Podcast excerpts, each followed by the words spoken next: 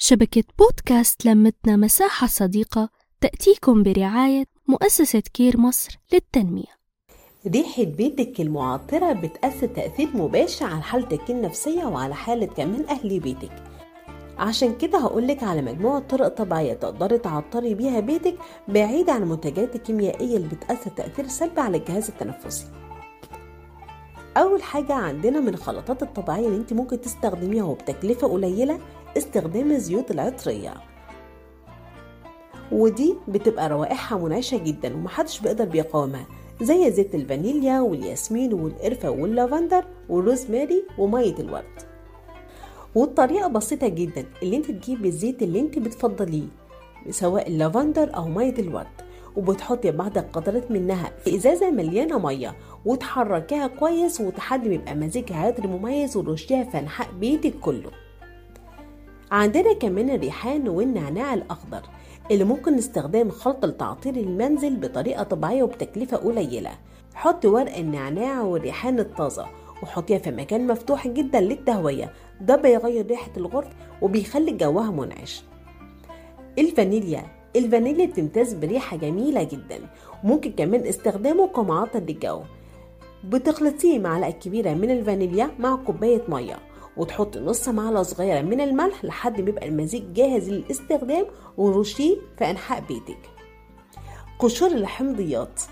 ممكن تعطري بيتك بريحة ال... بريحة البرتقال والليمون. اللي انت بتحطي قشور البرتقال والليمون في حلة مليانة بالمية وسيبيها تغلي على النار لحد ما تنشر ريحة في كل مكان. الخل الأبيض. الخل الأبيض بيستخدم لتنظيف وتعقيم أركان البيت. في الخل اللي قدرة كبيرة جدا اللي هو بيشيل أي روائح كريهة موجودة في زاوية بيتك اللي أنت بتقدريش توصلي لها وأنت بتنظفي المرمرية. كتير مننا بيستخدموا المرمرية عشان تغير ريحة المكان أو الريحة اللي أنت مش حباها. بيجي بعض أعواد ورق من المرمرية وبيحرقوها وبيحطوها في طبق زجاجي كبير. ده بتغير ريحة المكان تماما وبتديله ريحة جميلة خاصة لو انت بتطبخي بيغير ريحة المكان كله. شموع الصويا. استخدام شموع الصويا من روائح العطرية الجميلة جدا وبتستخدم كمان بدل من الشموع العادية اللي بتدي كمان ريحة بتخنق شوية.